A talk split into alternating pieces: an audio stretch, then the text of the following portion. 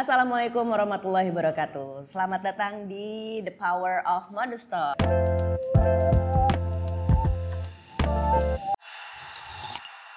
Di rangkaian kita kenalan langsung sama para pemilik brand Modest Fashion. Saya Hana Farid dan senang sekali tentunya saya nggak sendirian. Saya ditemanin sama teman saya yaitu Zita.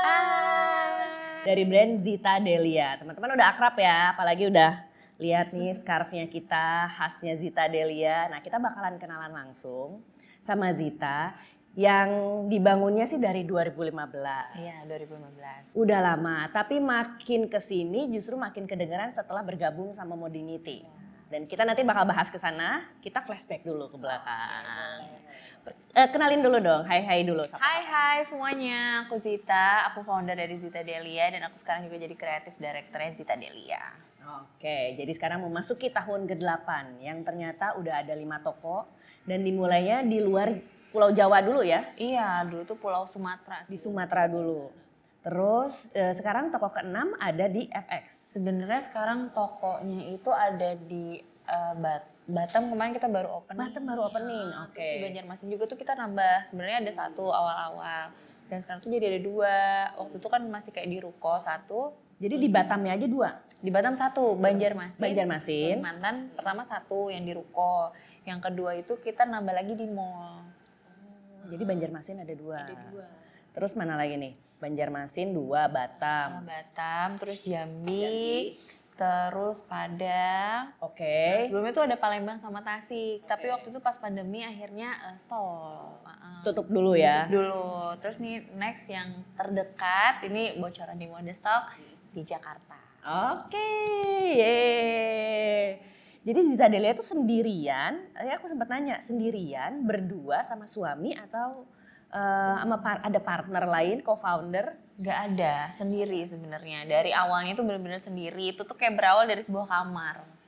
Dari kamarku, terus waktu itu sebenarnya aku tuh belum berhijab. 2015 tuh aku Jadi pas memulai Zita Delia tuh belum berhijab, baru banget. baru mau, baru berhijab banget. Dulu tuh sebenarnya usahaku tuh bukan Zita Delia. Dulu tuh aku kayak suka jualan nih PO-PO Bangkok Bana, PO-PO Bangkok. Terus kayak akhirnya entah kenapa di tengah jalan tuh kayak ya itu akhirnya aku berhijab kan. Nah di situ kan yang kalau yang jualan Bangkok itu kan kayak baju-baju pendek ya. Nggak mungkin dong ya. Aku tuh kayak berjilbab tiba-tiba gue jual pa- apa bajunya pendek-pendek gitu kan. Akhirnya aku berhenti nih jualan padahal lumayan banget. Udah lumayan lah menurutku omsetnya buat anak kuliahan tuh luar biasa. Terus akhirnya ya udah berhentilah di tengah jalan. Tapi aku mikir aku jualan apa ya? Gue nggak punya pekerjaan. Soalnya waktu itu niatnya memang buat bantu mama, buat di rumah juga. itu udah selesai kuliah. Sambil kuliah dan udah udah udah 2014 akhir aku beres kuliah. Akhirnya tapi kan sambil-sambil nyari kerjaan ya udahlah kita sambil kerja terus sambil bisnis terus tapi tengah jalan tadi aku berhijab terus harus ngelepas si bisnis inti ini kan kayak aduh gimana Sayang. sayang banget Akhirnya modalnya dipakai buat bikin Zita Delia. masih dipakai dulu buat kehidupan sehari-hari Oh, kebetulan dua bulan nih dua Masih bulan di- masih nganggur Kenyataannya masih dipakai buat bertahan hidup iya, ya. bertahan hidup nih inget banget tuh aku kalau nggak salah duitnya sekitar ya 3 jutaan lah kurang lebih lah ya plus minus aku beliin kain aku iseng nih kebetulan basicnya dulu aku kuliah tata busana jahit jadi ya modalnya kain aja jahit terus tuh inget banget kayak Eh, jahit tepi jahit ya. tepi pastinya Zaman Jahit dulu kan. kerudung pasti Iya. jahit tepi bagian Iya, ujung. bener banget. Terus juga kayak tipe-tipenya ya mungkin nggak serapi itulah ya gitu. Tapi yang penting jahitnya lurus, Lurus. aja. ah. Alhamdulillah foto, fotonya modelkan backdrop kayak gini nih inget banget nih depan rumah nih pintu nih ber apa bermodelkan cahaya di ruang tamu mama. Foto-foto kayak di BB, dulu zaman BBM deh kayak masih. Blackberry ya. Iya BBM. Terus kayak ada pet dulu juga pet. Iya. Kayak dulu kalau misalnya temenan sama Zita bosen sih lihat kayak gue update Jualan mulu. jualan mulu sampai Instagram juga kayak udah ada tuh jualan jual-jual eh ternyata teman-teman mau dari situ lah kayak oh apakah aku jualan aja nih padahal sebenarnya iseng-iseng di awal so kayak mau menyambung hidup kan akhirnya aku jualan coba kayak beli kain-kain jadi gitu di toko kain Terus dipotongin 110 kali 110. Iya, 110 kali 110. Terus belinya juga nggak banyak, cuman kayak dua pieces, dua pieces, dua pieces. Karena nggak berani ya, kan ada buat kehidupan separoh buat eh, jualan separoh ya udah jual. Alhamdulillah laku. Modalnya aku putar lagi putar lagi sampai Sampai sekarang. Bisa dibilang sebenarnya pengalaman jualan Bangkok itu adalah modal utama bisa jualan Zita Delia ya. iya soalnya lumayan udah belajar juga kan. Dulu tuh eh, awal jualan bangkok tuh 2011 soalnya aku kuliah Jadi empat Iya, tahun lumayan ya. Iya, aku biaya kuliah juga kan kalau biaya kuliah dibayarin sama kakak aku, tapi buat kehidupan sehari-hari aku harus nyari nih karena mama papa kan udah nggak kerja. Terus eh, akhirnya banyak lah bekal ilmu dari situ juga aku jualan terus kayak suka nyatet-nyatet kan biar rapi ya. Maksudnya aku nggak terima-terima duit doang. Aku tuh selalu ngorganisir tuh di buku. Ada buku apa sih kayak buku kotak tahu gak sih kayak buku akuntansi Itu sebenarnya modal utama loh pencatatan yang baik gitu. Iya, pencatatan sih karena aku kayak biar tahu pendapatan per hari berapa, per minggu berapa gitu, terus keuntungan berapa. Ini financial planner kalau denger ini pasti kayak, wow itu adalah modal utama dalam membangun bisnis. Tetap aja sih tidak serapi itu. Tidak serapi itu. Tidak serapi itu. Terus dari situ akhirnya eh, membesarkan Zita Delia dengan material-material beli sendiri dan baru tahun tadi katanya tahun keempat baru bikin baju.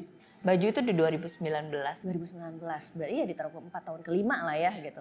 Jadi empat tahun tuh jualan ya sebenarnya itu itu lagi itu itu, lagi. lagi. Tapi kalau misalnya yang kayak eh, beli kain yang udah jadi gitu, mana eh, itu tuh di 2000 sampai 2015 ya ingatku. Tapi di 2016 itu bulan Mei kalau nggak salah aku tuh kayak memberanikan diri buat kayak bikin hijab printing. Walaupun memang modelnya lumayan besar ya kalau bikin hijab printing ya. Nggak semurah kayak ya udah beli kain jadi gitu kan. Terus nggak ada resiko reject dan lain-lain gitu. Itu tuh aku kayak ngumpulin modal banget. Aku pengen deh punya kayak jilbab dengan desain sendiri gitu. Karena kan kalau kayak gitu kan pasaran ya kalau potongan kain-kain ya. Aku belajar juga tuh waktu itu aku jual. Ya tapi kayaknya sebel deh kalau misalnya kayak Di toko sebelah? toko sebelah ternyata pakai. jualnya lebih murah. Iya. jualnya lebih murah banget. Terus kayak kok bisa gitu padahal kan modalnya sama gitu. Nah, itu beli kain tuh apa? Produk Cipadu, eh, Tanah Abang, eh, Bandung? oh Bandung, berarti Cigondewa, Wah, ada. Terus kayak Pasar Baru. pasar baru. Dulu tuh pernah punya langganan deh, tapi kayaknya udah tutup deh tokonya. Tuh setiap hari kayaknya itu itu kayaknya saksi sih ya semua toko-toko itu para brand modus besar sekarang pasti har- pernah ngalamin belanja di Cigondewa, Cipadu kalau Jakarta tahu. Bener kan? Iya sampai sekarang kayak masih ada cecet juga sih nanyain kain gitu kan, nawarin kain. Oh iya boleh kirimin aja sampelnya ke kantor gitu. Jadi sebenarnya 4 tahun scarf terus tapi mulai printing ya. Terus kalau misalnya sekarang setelah 8 tahun kalau dibilang jualan ini nih yang pasti laku, itu tuh ketahuannya di tahun keberapa sih? Kalau itu tuh sambil Hero pred, hero produknya tuh yang kalau jualan ini udah pasti laku. kalau hero product sebenarnya dari awal memang scarf ya. Tapi kalau akhir-akhir ini nih lagi ke lihat data, memang kayak customer kita tuh kayak lebih eh, suka ke bag juga. Bag juga menjadi salah satu nomor duanya lah dari si Zita Delia ini. Tapi sebenarnya memang pertama tetap scarf, cuman Kedua malah tas ya. tas. Aneh juga ya. Ini setelah tahun keberapa? Tas itu 2000 berapa ya dulu? Coba aku lupa lagi. Nita nih udah lima tahun kerja sama aku 2019. Oh jadi eh, udah empat tahun terus ternyata ke sini sini kalau jualan tas ternyata lebih mudah diserap lah ya sama customer. Dulu sih enggak enggak yang terlalu banget 2019 itu karena kan aku masih mencelak-mencelak nih timeline productionnya kayak bulan ini bikin tas. Tiga bulan kemudian aja dia bikin tas lagi kayak nggak teratur. Terus kayak yang waktu itu tahun 2020 apa 2021 mulai nih kita eh, bikin tas per dua bulan kalau nggak salah tas. Terus ternyata responnya bagus. Pas pandemi kalau nggak salah kita ngeluarin tas deh. Tas Itu tas model apa tuh waktu itu? kecil velvet kalau nggak salah itu waktu itu bikinnya lima warna dan ternyata itu makin ke sini, oh boleh nih dicoba lagi. Sebenarnya ini alternatif ya, karena banyak brand kalau misalnya habis dari scarf, mungkin dia pendekatannya langsung baju, mau celana atau outer gitu. Tapi ini tuh langsung ke tas gitu ya. Aksesoris sempat bikin juga. aksesoris bikin Bros kan ya? terus dari 2019 2020 itu bikin kayak buat pelengkap sih sebenarnya pengennya si ZD ini tuh kayak eh, jadi one stop shopping gitu loh Mbak Hana jadi ketika kayak kalian ke ZD itu ada kayak semua dari atas pasti kan ada yang nanya nih dulu soalnya Biar sekalian lah ya kalau Iya, belanja. Soalnya aku dulu aku kan tukang jaga bazar. Dulu tuh kayak cuma ada scarf doang nih. Pas kalian nanya, ada bajunya nggak mbak?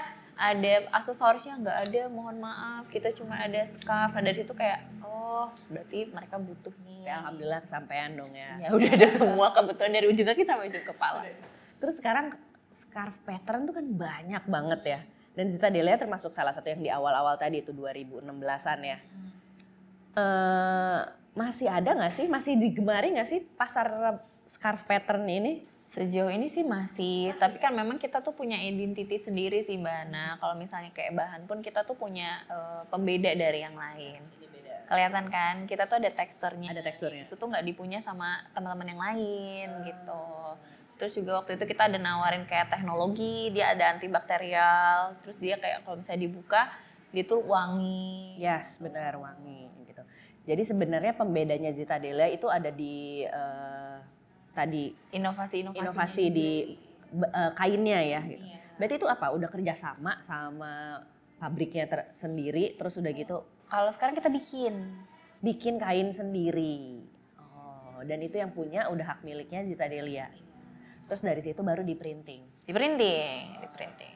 Tapi merasa sempat merasa terancam gak sih ini semua orang bikin pattern scarf pernah bosen nggak?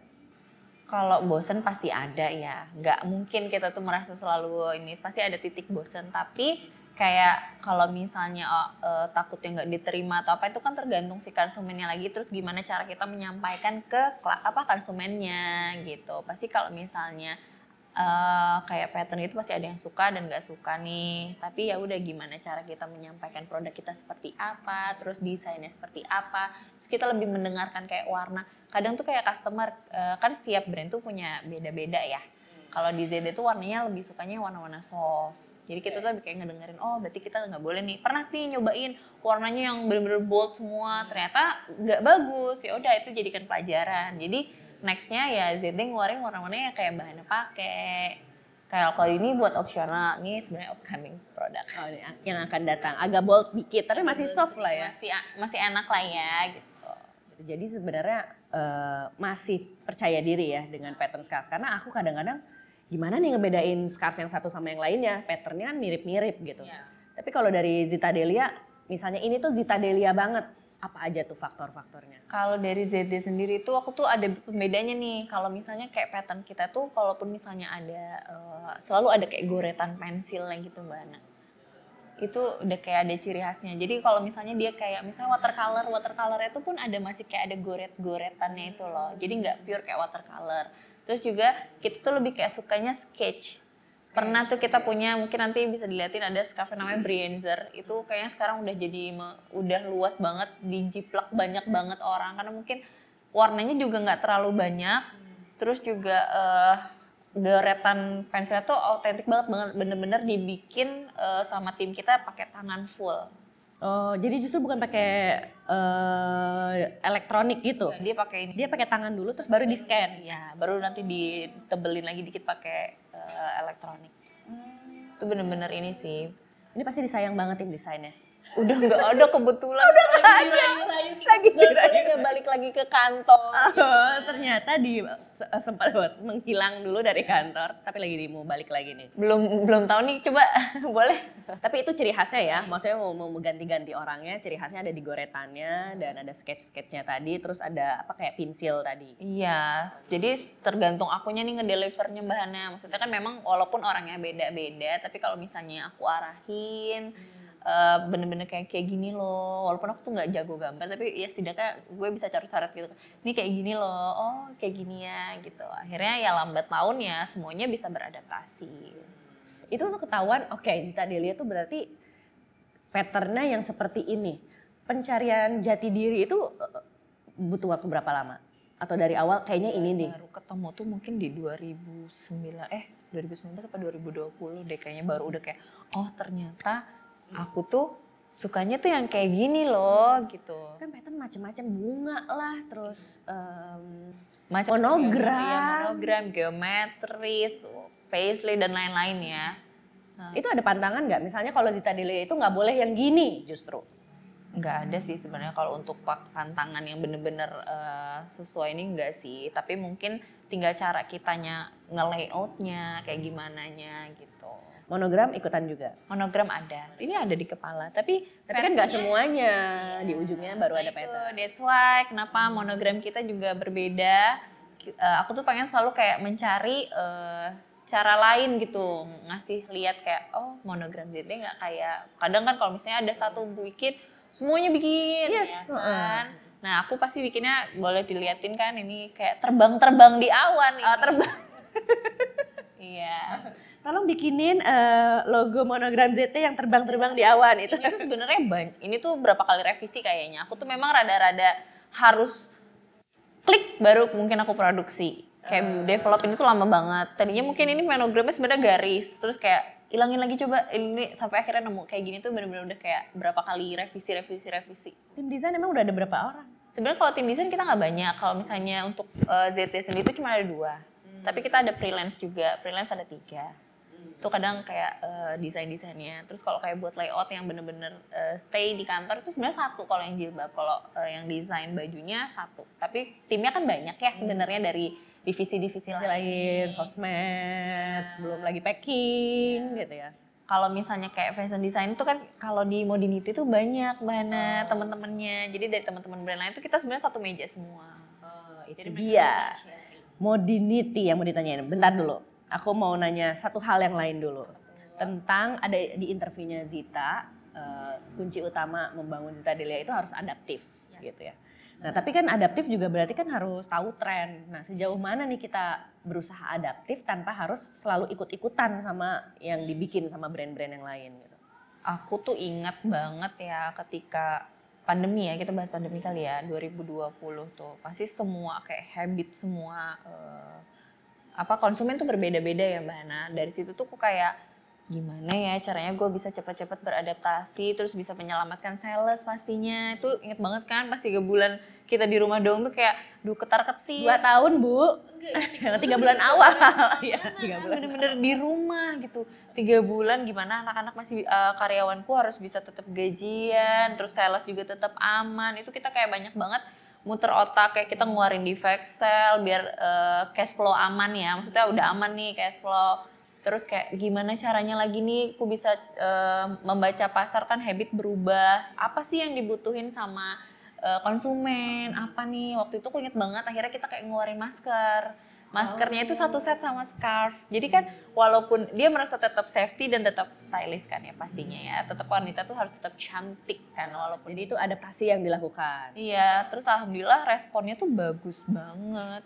Kita pernah penjualan terbagus selama aku menjalani dari awal tuh 2021 itu yang ngeluarin scarf Brian apa Brienzer itu.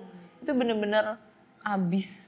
Karena karena satu satu. Tapi sekarang masih bikin lagi nggak? Yang jadi udah stop ya. Stop itu kayak menurutku juga teman-teman yang lain belum ada yang ngeluarin deh waktu itu satu scarf set gitu terus eh, si ininya juga kita kasih kayak logo biar tetap cantik gitu kan ketemu orang tuh tetap cantik gitu walaupun nggak pakai lipstick kan ya terus juga em, oh kita nambahin ini apa eh, teknologi yang antibakterial kita Oh, itu pas- kayak campaign Nah, itu berarti pas pandemi. Iya, mulainya. biar si eh, konsumen kita tuh kayak merasa aman gitu. Itu salah satu adaptasi yang dilakukan. Tapi sekarang juga kan saking banyaknya brand sering banget tuh. Ini duluan, ini duluan. Eh ini tuh mirip sama ini, ini mirip sama ini. Pernah nggak ngalamin? Pernah, kemarin-kemarin juga ada tuh. Tapi gini, kalau misalnya eh, sumber itu pasti mungkin sama nggak sih? Kita tuh punya kayak satu sumber nggak sih biasanya? Pinterest. Pinterest. Oke. Ya, dan algoritmanya Pinterest pasti by location Ya, dan by interest ya. Jadi kalau udah interest itu mungkin keluar lagi. Betul, bisa jadi yang namanya satu selera bisa jadi ya. Tapi kalau misalnya kayak develop produk nih, kita tuh kalau kebetulan kalau ZT tuh develop produknya udah setahun sebelum. Setahun sebelum, nggak tiba-tiba kayak bulan ini, bulan depan gue jualan apa ya? Nah itu kan enggak kan, makanya biasanya kalau misalnya bulan ini nih kita ngeluarin, berarti itu kita sebenarnya udah ngedevelopnya tuh di setahun yang lalu. Bahkan kita sekarang udah develop 2024. Jadi udah aman nih sampai 2024. Jadi kayak misalnya tiba-tiba ada yang mirip sebenarnya terus kayak berdekatan lagi kan Launchingnya. Tapi ya gimana ya namanya. Tapi pernah ngalamin kayak gitu?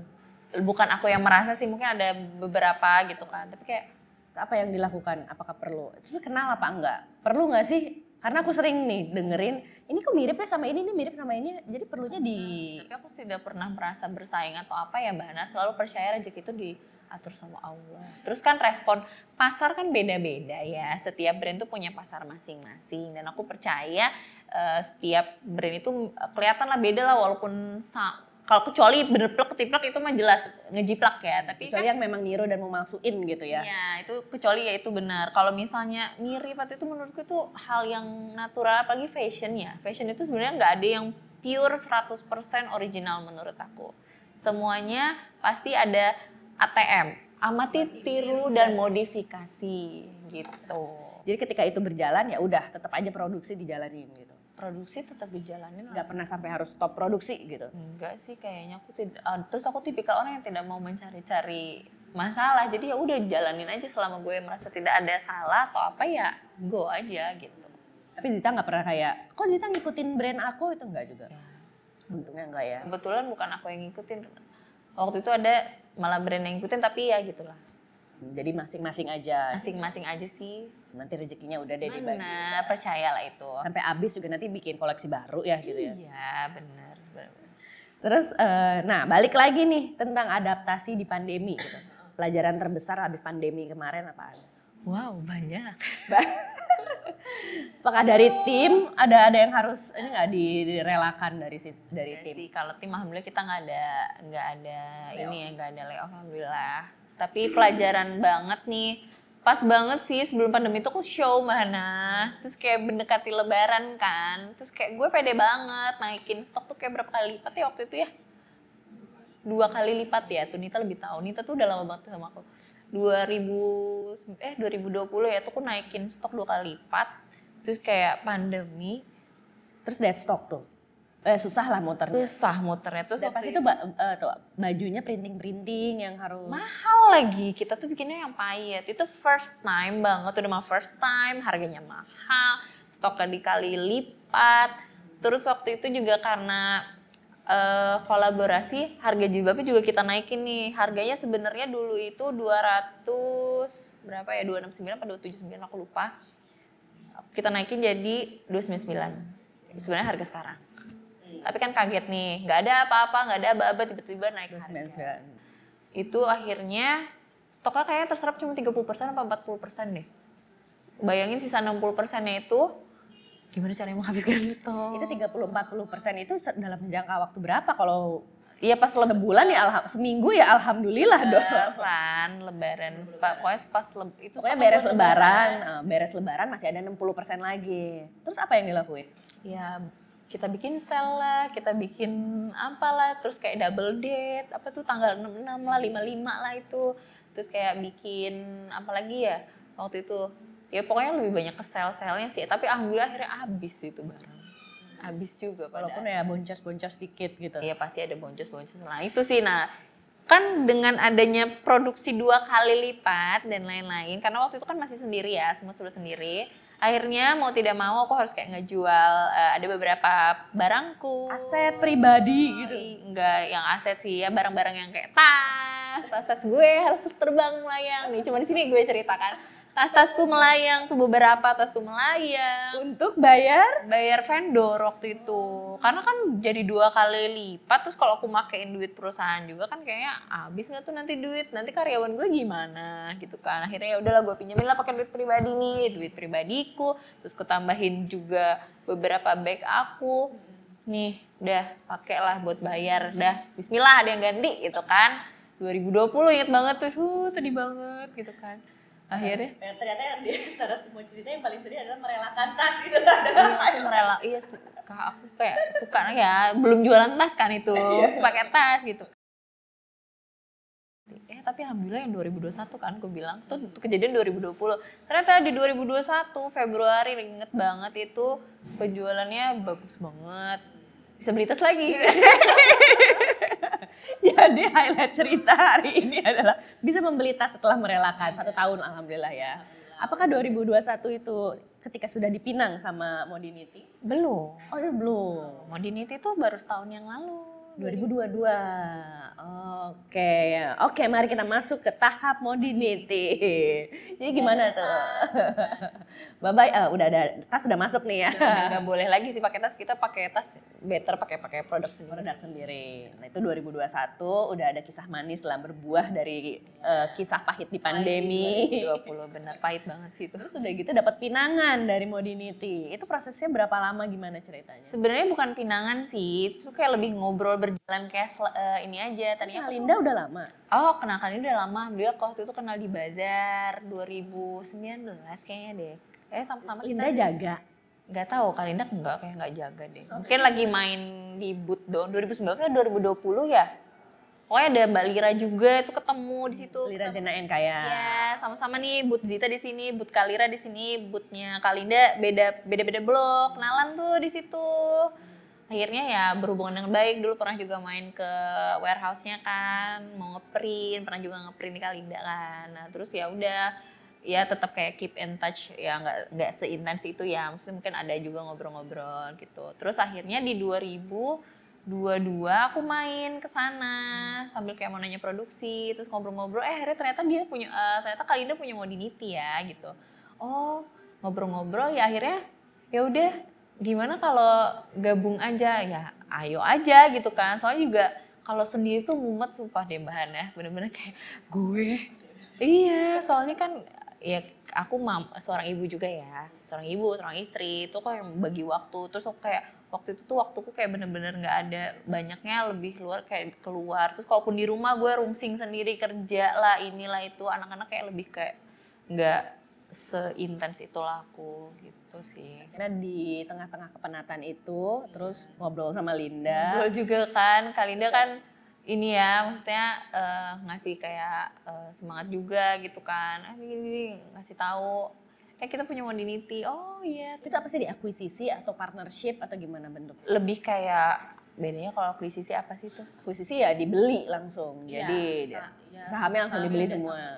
Jadi semua kepemilikan milik modernity. gitu. Ada sebagian aku. Oh, jadi disisakan untuk majority biasanya membuat yang membeli. Iya, betul. Sisanya tapi aku tetap in charge di modernity, pegang desain. Yang desainnya, kreatif designer tadi ya. Oh, Karena biar tetap ada si DNA-nya kan, biar tetap si ZD ya sesuai dengan eh, apa DNA-nya Zita lah gitu. Terus eh, biasanya itu yang bagian desain aja. Jadi produksi semua dihandle sama modernity. Kebetulan semua sekarang udah sama Modinity, jadi aku cuman eh, ngerjain desain.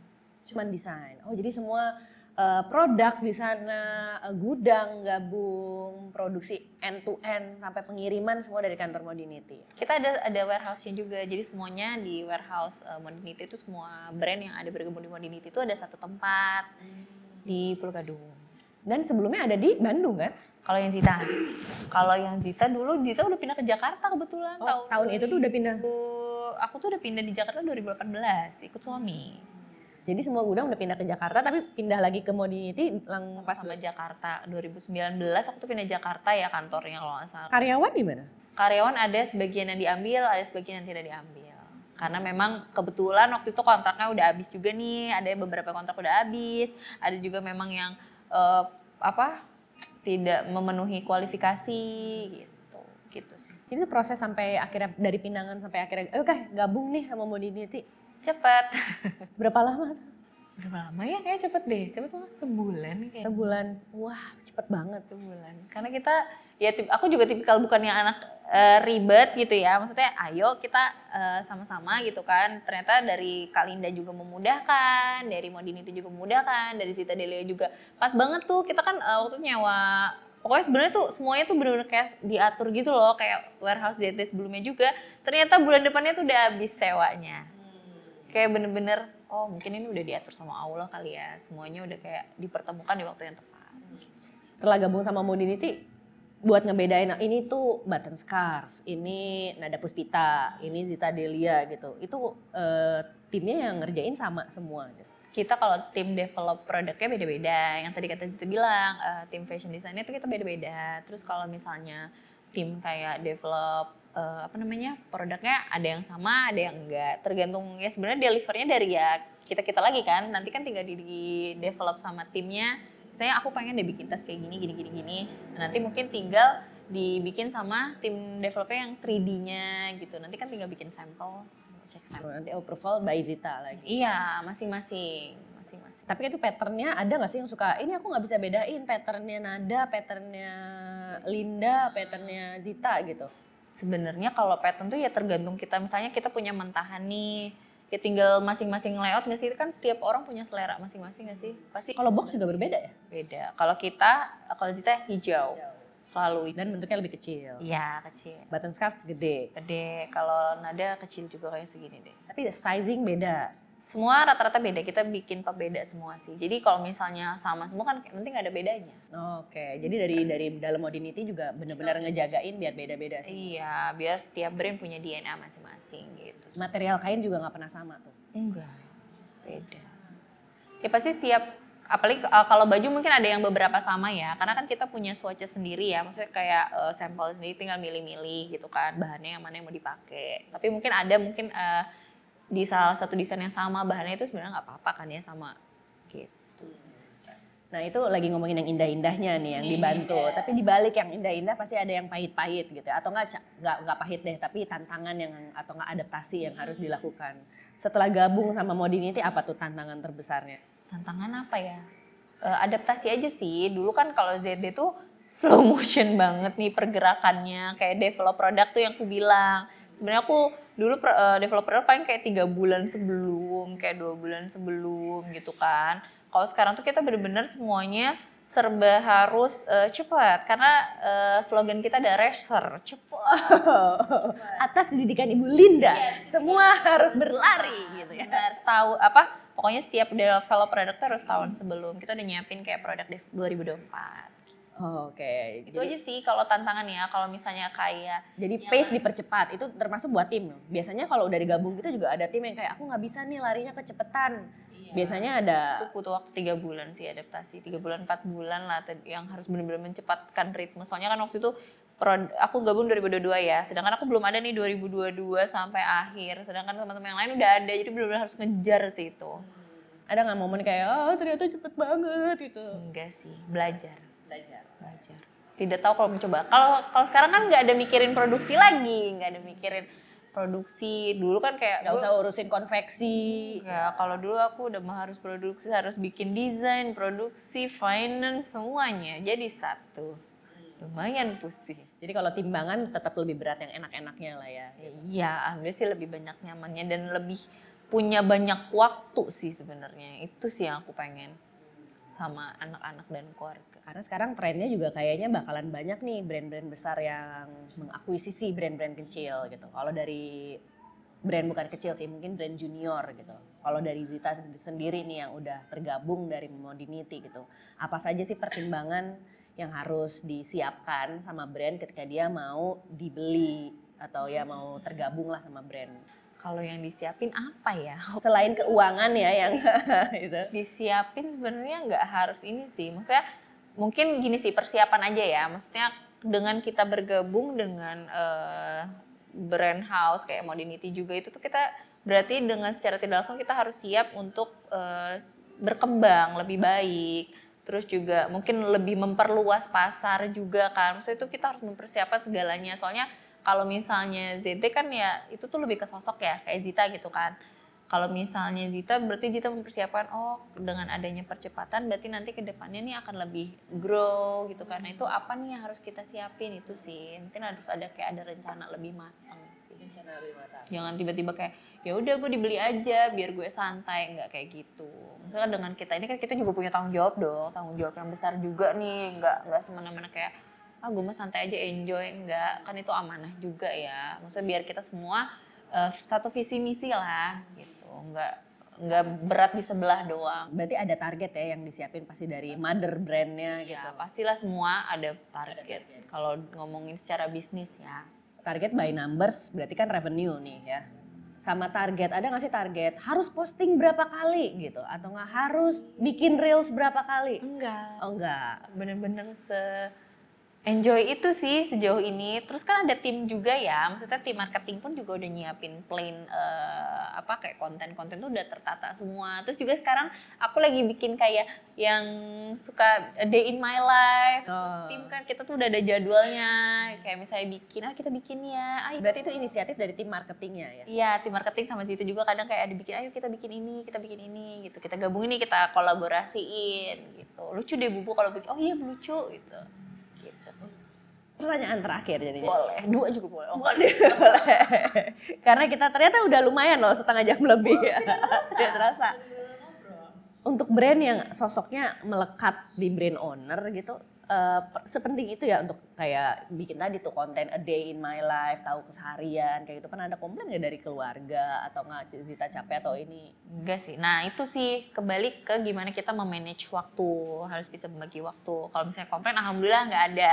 Kalau kayak mama papa nggak mungkin komplain. Karena emang dari awal anaknya udah depan pasang tripod kan foto cekrek-cekrek kan. Itu udah kayak kegiatan udah sehari-hari lah. So kalau dari suami alhamdulillah juga support 100%. Terus juga kecuali kayak yang ngebagi waktunya aja. Misalnya kalau lagi acara keluarga ya jangan konten-konten lah ya gitu. Paling kalau sebelum berangkat bentar-bentar bentar, depan jendela depan eh, depan depan kaca dulu nih nge-review produk. Habis itu pergi ya udah nggak ada update lagi. Hmm, tapi berarti sepenting itu ya untuk misalnya kayak Zita Delia kan pakai brandnya nama namanya Zita gitu. Sepenting itu untuk eh, brand yang menggunakan nama brand ownernya untuk tampil dan berbagi tentang kesehariannya. Iya, menurut Zita sih apa ya? Kalau misalnya memang berangkatnya dari awal kan namanya Zita ya, misalnya dari Zita gitu, nggak tiba-tiba ganti nama dari A tiba-tiba Zita gitu. Budi gitu kan. Tiba-tiba jadi Budi gitu kan, nggak nggak mungkin kayak gitu kan. Terus kebetulan eh nam, sebetulnya namanya eh, apa? Nama pemilik kita Woman of itu kalau misalnya produk itu nggak dipakai sama Zita tuh kadang dia belum mau beli. Pengen dilihat dulu Jadi dipakai masih ya? Bu. Iya, Iya. Kalau kalau brand ownernya nama itu kalau ha- harus ditampilin dulu sama brand ownernya, bukan sama influencer, bukan sama artis, jadi harus sama brand owner. Iya, apalagi kayak foto pakai katalog doang gitu kadang kayak "Ah, nggak kebayang katanya. Terus kataku perasaan gue kayak lebih bagus badan modelnya nih, mohon maaf ya kan daripada ibu-ibu ini kan. Tapi pengennya dilihatnya dipakai bubu dulu biar kebayang. Mungkin bisa jadi kan kalau pembeli ZT lebih rata-rata eh, mama-mama. Mama, mama. mama kayak mama mama anak satu, mama anak dua, mungkin bisa jadi satu postur tubuh nih sama aku oh biar kebayang. Oh gue gue pakai ini sama kayak bubu oh, oke gue beli nih. Ternyata bagus jatuhnya di bubu misal. Kalau di model pasti selalu bagus ya. Gitu. Jadi masih ya itu ya harus dipakai sama bubu. sampai sekarang. Ini lihat saya harus Tiap hari harus pakai sampai nggak boleh pakai tas lain. Sekarang tasnya kalau tas pakai tas lain sebenarnya boleh aja sah-sah aja tapi kan sayang kalau jalan tidak seperti etalase berjalan Etalase berjalan, garis bawah. bener kayak rasanya rugi gitu kan kalau nggak pakai Iya. Oke, jadi kuncinya siap-siap menjadi etalase berjalan. Ya itu kalau misalnya mau bikin brand dengan nama sendiri, nggak mungkin dong namanya misalnya tadi apa Budi atau Ani gitu kan. Tapi yang dipakai tidak merefleksikan dirinya sendiri, jangan sayang. Dan kalau misalnya nggak siap tampil, jangan pakai nama sendiri gitu ya. Betul, better pakai nama lain. Gitu. Budi atau Ani tadi. Budi soalnya. Terus tiba-tiba habis ini ada Ada Budi dan Ani. official. Tahun 90-an banget sih ini Ibu Budi dan ini ya, adiknya Ani gitu ya. Oke Zita, thank you ya. Kalau gitu eh, semoga sukses dengan toko barunya. Ya, terima kasih. Sukses dengan show-show, ada show di bulan Oktober. Ada di September dan Oktober. September dan Oktober ya karena bulan Oktober biasanya bulan-bulan show Eh, jadi sukses terus dan koleksinya dengan pattern scarfnya dan tasnya Dan semuanya, amin. amin gitu. Kalau gitu terima kasih untuk teman-teman yang sudah bergabung. Kita ketemu lagi di The Power of Modest Talk episode selanjutnya. Wassalamualaikum